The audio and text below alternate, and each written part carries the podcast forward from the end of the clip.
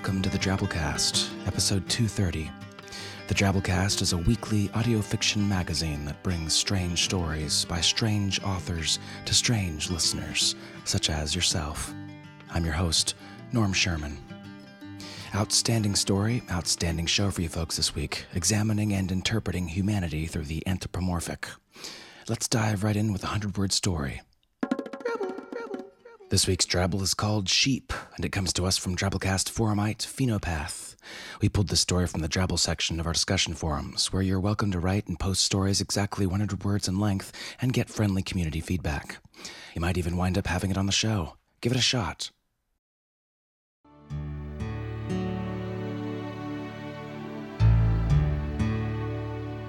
Bah, says Dave.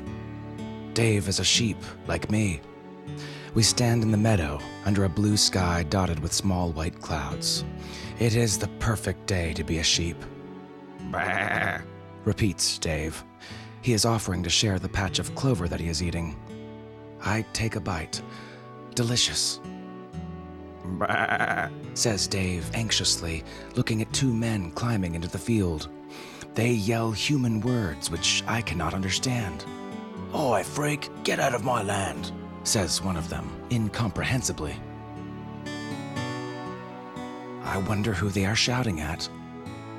There is nobody here but us sheep.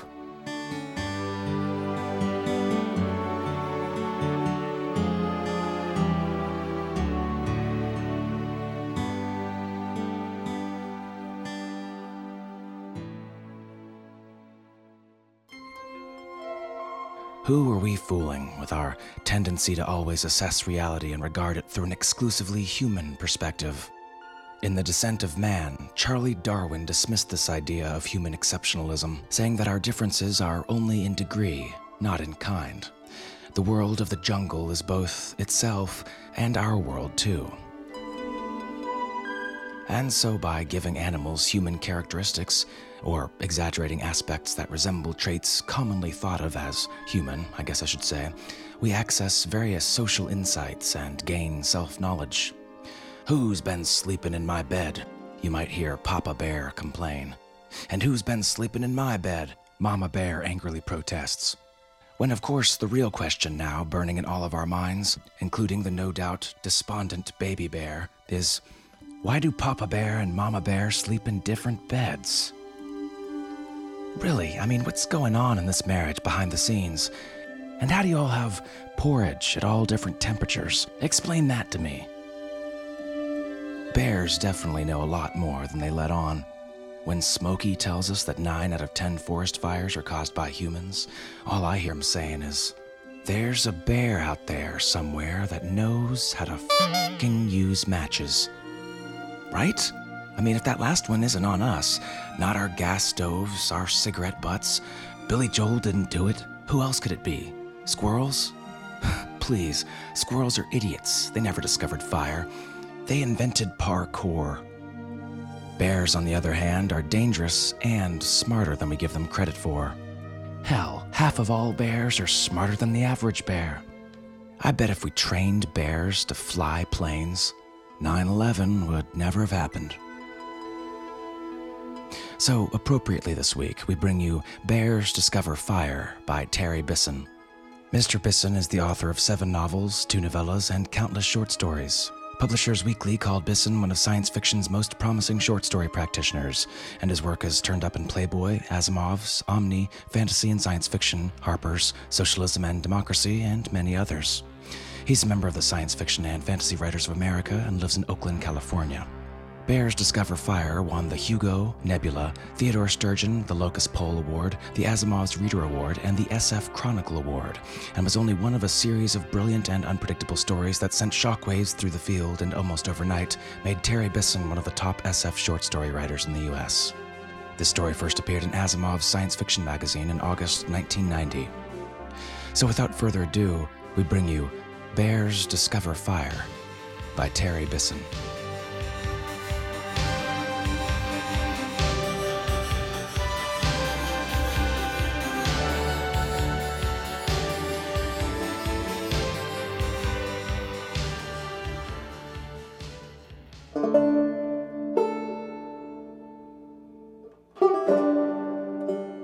Was driving with my brother, the preacher, and my nephew, the preacher's son, on I 65 just north of Bowling Green when we got a flat. It was Sunday night, and we'd been to visit Mother at the home. We were in my car. The flat caused what you might call knowing groans, since, as the old fashioned one in my family, so they tell me, I fix my own tires, and my brother's always telling me to get radials and quit buying old tires. But if you know how to mount and fix tires yourself, you can pick them up for almost nothing. Since it was a left rear tire, I pulled over to the left, onto the median grass. The way my caddy stumbled to a stop, I figured the tire was ruined. I guess there's no need asking if you have any of that flat fix in the trunk, said Wallace. Here, son, hold the light, I said to Wallace Jr. He's old enough to want to help and not old enough yet to think he knows it all. If I'd married and had kids, he's the kind I'd have wanted. An old caddy has a big trunk that tends to fill up like a shed. Mine's a 56. Wallace was wearing his Sunday shirt, so he didn't offer to help, while I pulled magazines, fishing tackle, a wooden toolbox, some old clothes, a come along wrapped in a grass sack, and a tobacco sprayer out of the way, looking for my jack. The light went out. Uh, shake it, son, I said. It went back on. The bumper jack was long gone, but I carry a little quarter ton hydraulic. I found it under Mother's old Southern Livings, 1978 to 1986. I'd been meaning to drop them at the dump. If Wallace hadn't been along, I'd have let Wallace Jr. position the jack under the axle, but I got on my knees and did it myself. There's nothing wrong with a boy learning to change a tire. Even if you're not going to fix and mount them, you're still going to have to change a few in this life. The light went off again before I had the wheel off the ground. I was surprised at how dark the night was already. It was late October and beginning to get cool. Shake it again, son, I said. It went back on, but it was weak, flickery. With radials, you just don't have flats, Wallace explained in that voice he uses when he's talking to a number of people at once.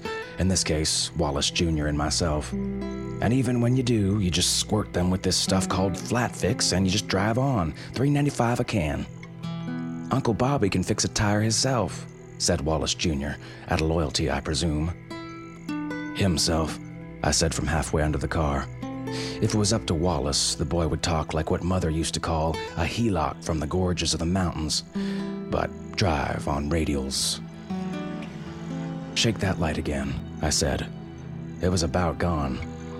I spun the lugs off into the hubcap and pulled the wheel. The tire had blown out along the sidewall. Eh, I won't be fixing this one, I said. Not that I care. I have a pile as big as a man out by the barn. The light went out again, then came back, better than ever, as I was fitting the spare over the lugs.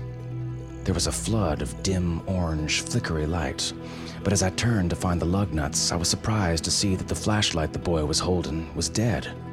The light was coming from two bears holding torches, standing by the edge of the trees. They were big, 300 pounders, standing about five feet tall. Wallace Jr. and his father had seen them and were standing perfectly still. It's best not to alarm bears. I fished the lug nuts out of the hubcap and spun them on. I usually like to put a little oil on them, but this time I let it go. I reached under the car and let the jack down and pulled it out. I was relieved to see that the spare was high enough to drive on. I put the jack and the lug wrench and the flat into the trunk. Instead of replacing the hubcap, I put it in there too. All this time, the bears never made a move. They just held the torches out of curiosity or helpfulness. There's no way of knowing. It looked like there may have been more bears behind them in the trees. Opening three doors at once, we got into the car and drove off. Wallace was the first to speak. Well, looks like the bears have discovered fire, he said.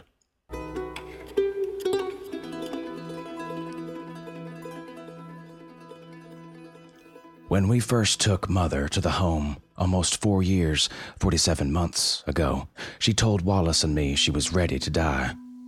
Don't worry about me, boys, she whispered, pulling us both down so the nurse wouldn't hear. I've drove a million miles and I'm ready to pass over to the other shore. I won't have long to linger here. She drove a consolidated school bus for 39 years. Later, after Wallace left, she told me about her dream. A bunch of doctors were sitting around in a circle discussing her case. One said, We've done all we can for her, boys. Let's let her go. They all turned their hands up and smiled. When she didn't die that fall, she seemed disappointed, though as spring came, she forgot about it, as old people will. In addition to taking Wallace and Wallace Jr. to see Mother on Sunday nights, I go myself on Tuesdays and Thursdays. I usually find her sitting in front of the TV, even though she doesn't watch it. The nurses keep it on all the time. Say the old folks like the flickering, it soothes them down. What's this I hear about bears discovering fire? She said on Tuesday. Yeah, it's true, I told her as I combed her long white hair with the shell comb Wallace had brought from Florida. Monday, there'd been a story in the Louisville Courier Journal, and Tuesday, one on NBC or CBS Nightly News. People were seeing bears all over the state and in Virginia as well. They had quit hibernating and were apparently planning to spend the winter in the medians of the interstates. There have always been bears in the mountains of Virginia, but not here in western Kentucky, not for almost a hundred years. The last one was killed when Mother was a girl. The theory in the Courier Journal was that they were following I 65 down from the forests of Michigan and Canada. But one old man from Allen County, interviewed on nationwide TV, said that there'd always been a few bears left back in the hills and they'd just come out to join the others now that they had discovered fire. They don't hibernate anymore, I said. They make a fire and, and keep it going all winter. I declare, Mother said. What do they think of next? The nurse came to take her tobacco away, which is the signal for bedtime.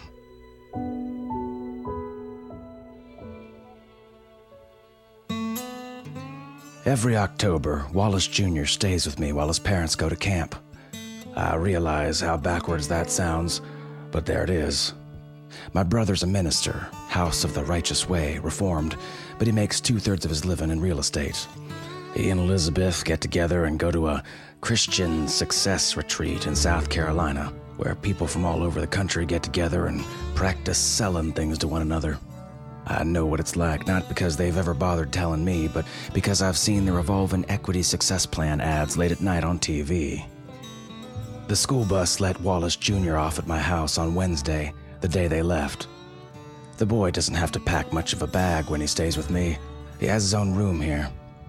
As the eldest of our family, I hung on to the old home place near Smith's Grove. It's getting run down, but Wallace Jr. and I don't mind. He has his own room in Bowling Green, too, but since Wallace and Elizabeth move to a different house every three months, part of the plan, he keeps his 22 and his comics, the stuff that's important to a boy his age, in his room here at the home place. It's the room his dad and I used to share. Wallace Jr.'s 12. I found him sitting on the back porch that overlooks the interstate when I got home from work. I sell crop insurance.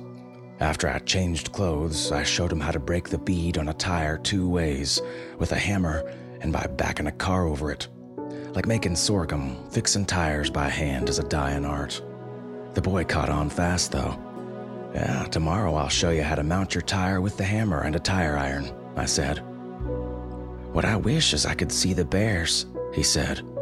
He was looking across the field to I 65, where the northbound lanes cut off the corner of our field. From the house at night, sometimes the traffic sounds like a waterfall. I can't see their fire in the daytime, I said, but wait till tonight. That night, CBS or NBC, I forget which is which, did a special on the Bears, which were becoming a story of nationwide interest. They were seen in Kentucky, West Virginia, Missouri, Illinois, Southern, and of course, Virginia. There have always been bears in Virginia. Some characters there were even talking about hunting them. Uh, a scientist said they were heading into the states where there was some snow, but not too much, and where there was plenty of timber in the medians for firewood. He'd gone in with a video camera, but his shots were just blurry figures sitting around a fire. Another scientist said the bears were attracted by the berries on a new bush that grew only in the medians of the interstates. He claimed this berry was the first new species in recent history brought about by the mixing of seeds along the highway. He ate one on TV, making a face, and called it a new berry. A climactic ecologist said that the warm winters, there was no snow last winter in Nashville and only one flurry in Louisville, had changed the bears' hibernation cycle, and now they were able to remember things from year to year. Bears may have discovered fire centuries ago, he said, but forgot it.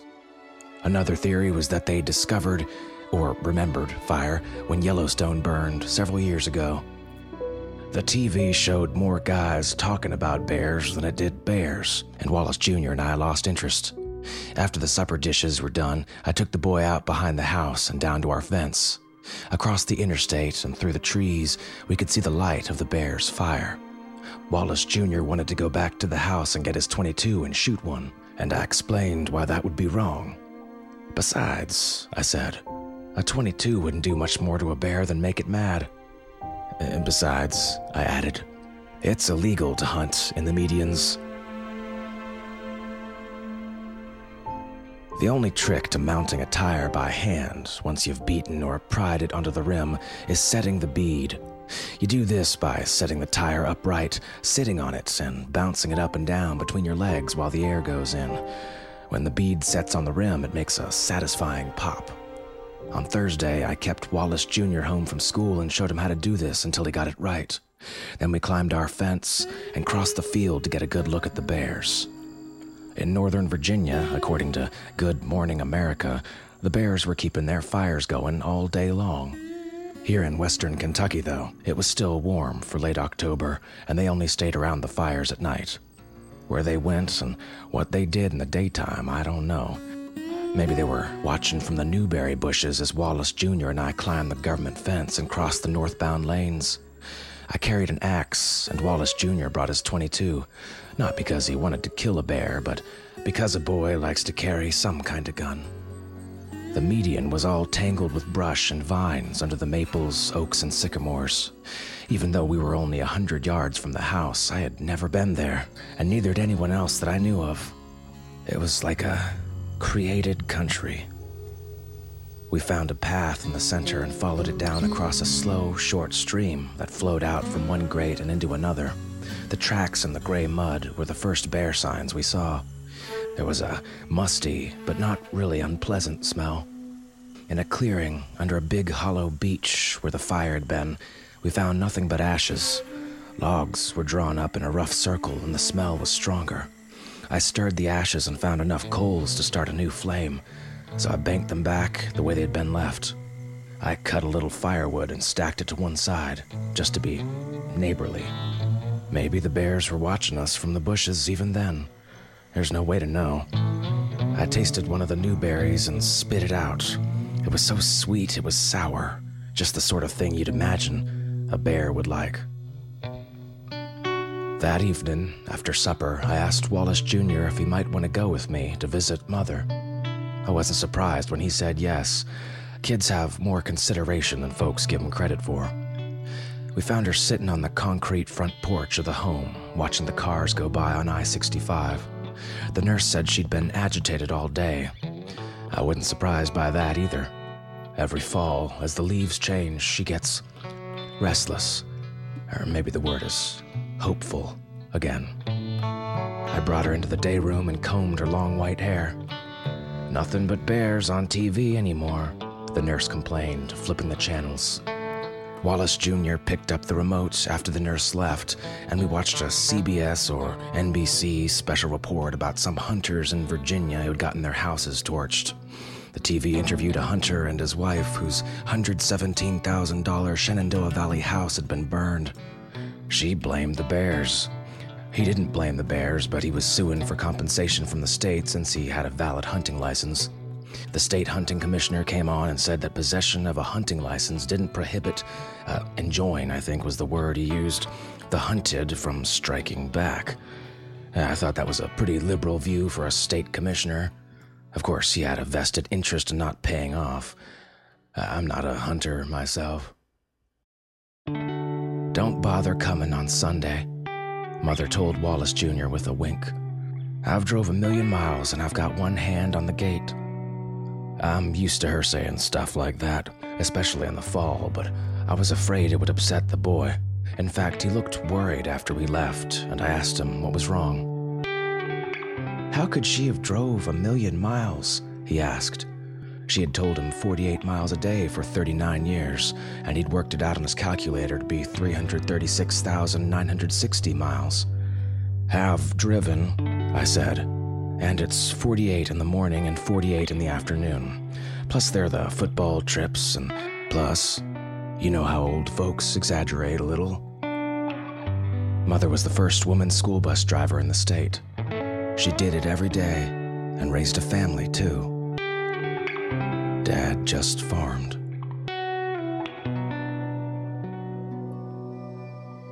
I usually get off the interstate at Smith's Grove, but that night I drove north all the way to Horse Cave and doubled back so Wallace Jr. and I could see the bear's fires. There were not as many as you would think from the TV. One every six or seven miles, hidden back in a clump of trees or under a rocky ledge. Probably they look for water as well as wood.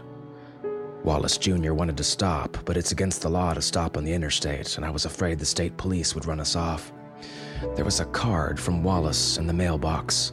He and Elizabeth were doing fine and having a wonderful time. Not a word about Wallace Jr., but the boy didn't seem to mind. Like most kids his age, he doesn't really enjoy going places with his parents. On Saturday afternoon, the home called my office, Burley Belts, Draft and Hale, and left word that Mother was gone. I was on the road. I work Saturdays. It's the only day a lot of part time farmers are home. My heart literally missed a beat when I called in and got the message, but only a beat. I'd been long prepared. It's a blessing, I said when I got the nurse on the phone. You don't understand, the nurse said. Not passed away, gone, ran away, gone. Your mother's escaped. Mother had gone through the door at the end of the corridor when no one was looking, wedging the door with her comb and taking a bedspread which belonged to the home. What about her tobacco? I asked. It was gone. That was a sure sign she was planning to stay away. I was in Franklin, and it took me less than an hour to get to the home on I 65. The nurse told me that Mother had been acting more and more confused lately. Of course, they're gonna say that. We looked around the grounds, which is only a half acre with no trees between the interstate and a soybean field. Then they had me leave a message at the sheriff's office. I would have to keep paying for her care until she was officially listed as missing, which would be Monday. It was dark by the time I got back to the house, and Wallace Jr. was fixing supper. This just involves opening a few cans, already selected and grouped together with a rubber band. I told him his grandmother had gone, and he nodded, saying, She told us she would be. I called Florida and left a message. There was nothing more to be done. I sat down and tried to watch TV, but there was nothing on. Then I looked out the back door and saw the firelight twinkling through the trees across the northbound lane of I 65, and I realized I just might know where to find her. It was definitely getting colder, so I got my jacket. I told the boy to wait by the phone in case the sheriff called, but when I looked back halfway across the field, there he was behind me. He didn't have a jacket. I let him catch up. He was carrying his 22, and I made him leave it against our fence. It was harder climbing the government fence in the dark, at my age, than it had been in the daylight. I'm 61. The highway was busy with cars heading south and trucks heading north. Crossing the shoulder, I got my pants cuffs wet on the long grass, already wet with dew. It is actually blue grass. The first few feet into the trees, it was pitch black, and the boy grabbed my hand. Then it got lighter. At first, I thought it was the moon, but it was the high beams shining like moonlight into the treetops, allowing Wallace Jr. and me to pick our way through the brush. We soon found the path and its familiar bear smell. I was wary of approaching the bears at night.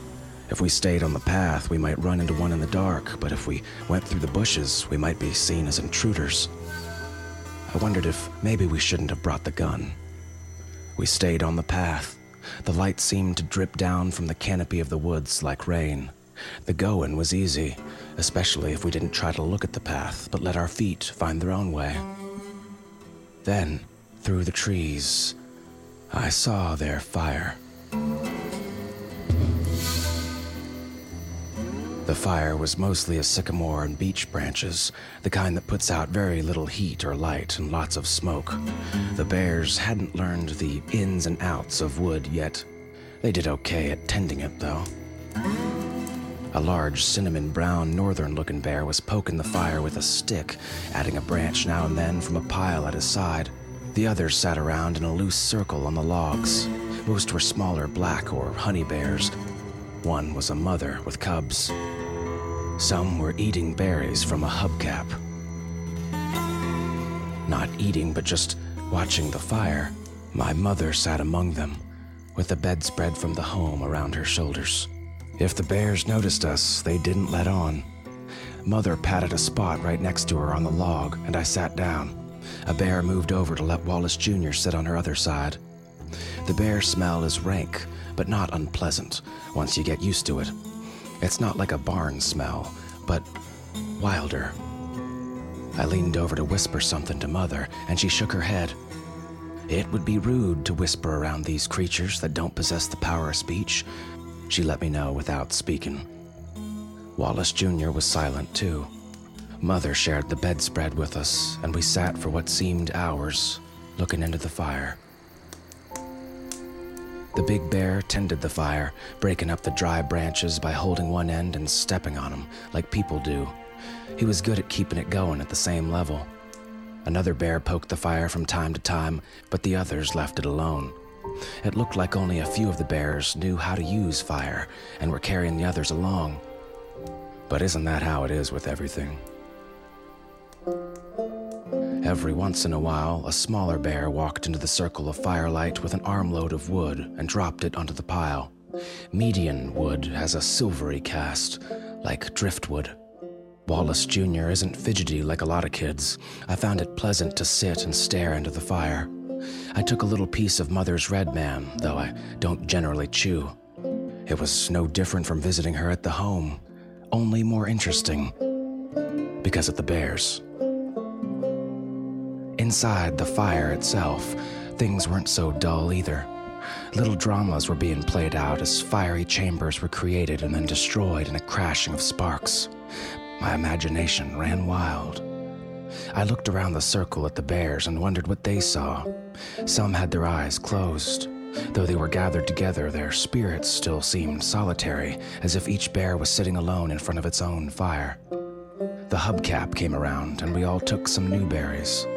I don't know about Mother, but I just pretended to eat mine. Wallace Jr. made a face and spit his out. When we went to sleep, I wrapped the bedspread over all three of us. It was getting colder, and we were not provided, like the bears, with fur. I was ready to go home, but not Mother.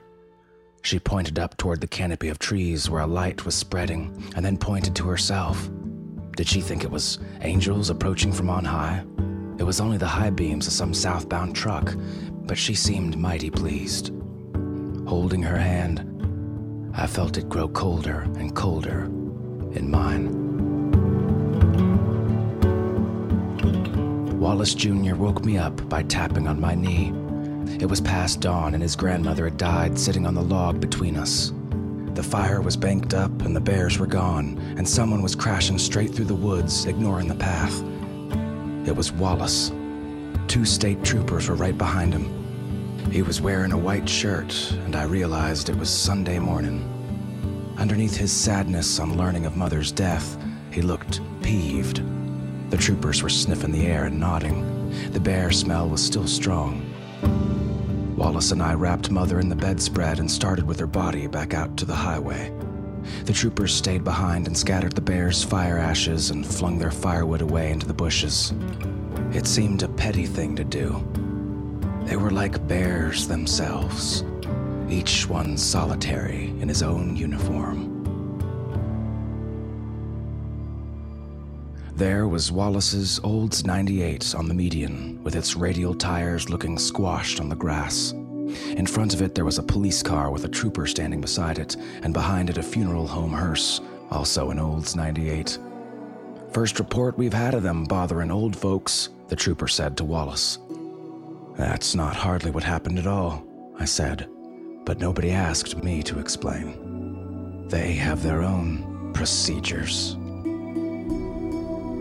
Two men in suits got out of the hearse and opened the rear door. That, to me, was the point at which Mother departed this life. After we put her in, I put my arms around the boy. He was shivering even though it wasn't that cold. Sometimes death will do that, especially at dawn with the police around and the grass wet, even when it comes as a friend. We stood for a minute, watching the cars and trucks pass. It's a blessing, Wallace said. It's surprising how much traffic there is at 6:22 a.m. That afternoon, I went back to the median and cut a little firewood to replace what the troopers had flung away. I could see the fire through the trees that night. I went back two nights later, after the funeral. The fire was going, and it was the same bunch of bears, as far as I could tell. I sat around with them a while, but it seemed to make them nervous, so I went home. I had taken a handful of new berries from the hubcap, and on Sunday I went with the boy and arranged them on Mother's grave. I tried again, but it's no use. You can't eat them unless you're a bear.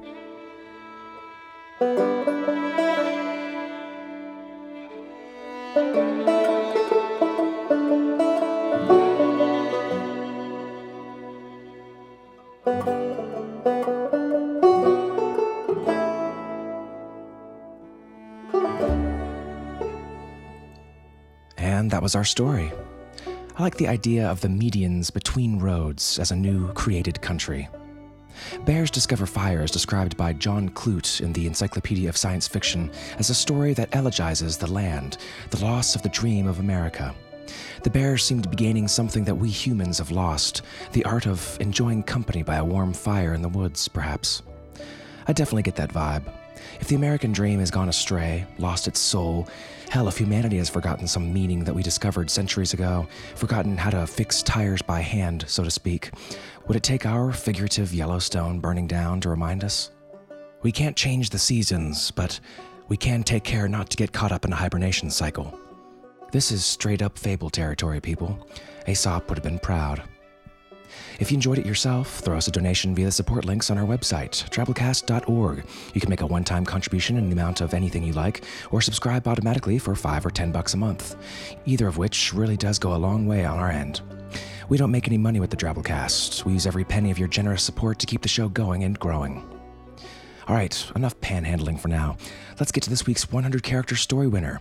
Again, for another week as the king of Twabble Hill, Munsey, aka Chris Monroe, with this one here.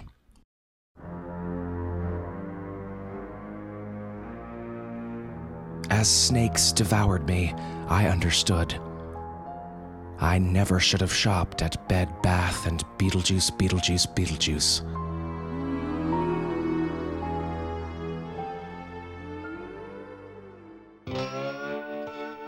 Follow us on Twitter at the Drabblecast for fun times and stories. Try writing a 100 character story yourself. That's 100 characters exactly, not counting spaces, and post it in our discussion forums. It really is a blast. All right, folks, that's our show. Remember, the Drabblecast is produced with a Creative Commons Attribution Non-Commercial No Derivatives license, which means don't change or sell it, but feel free to share it all you like. Write us a review on iTunes, blog about us, help spread the weird. Special thanks to this week's awesome episode artist, Matt Wasiela. Find out more about him and his phenomenal work at mattwasiela.com. We'll see you next week, weirdos. Until then, I'm Norm Sherman, reminding you it's Helot, not Helot. Big bear in the forest park, looking for a tourist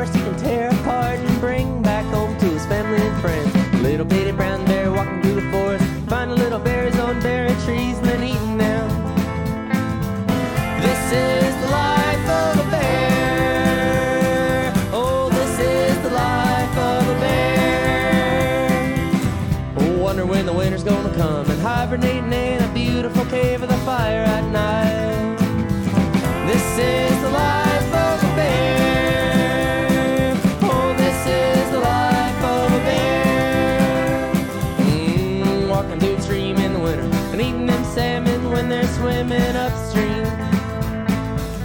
This is the life.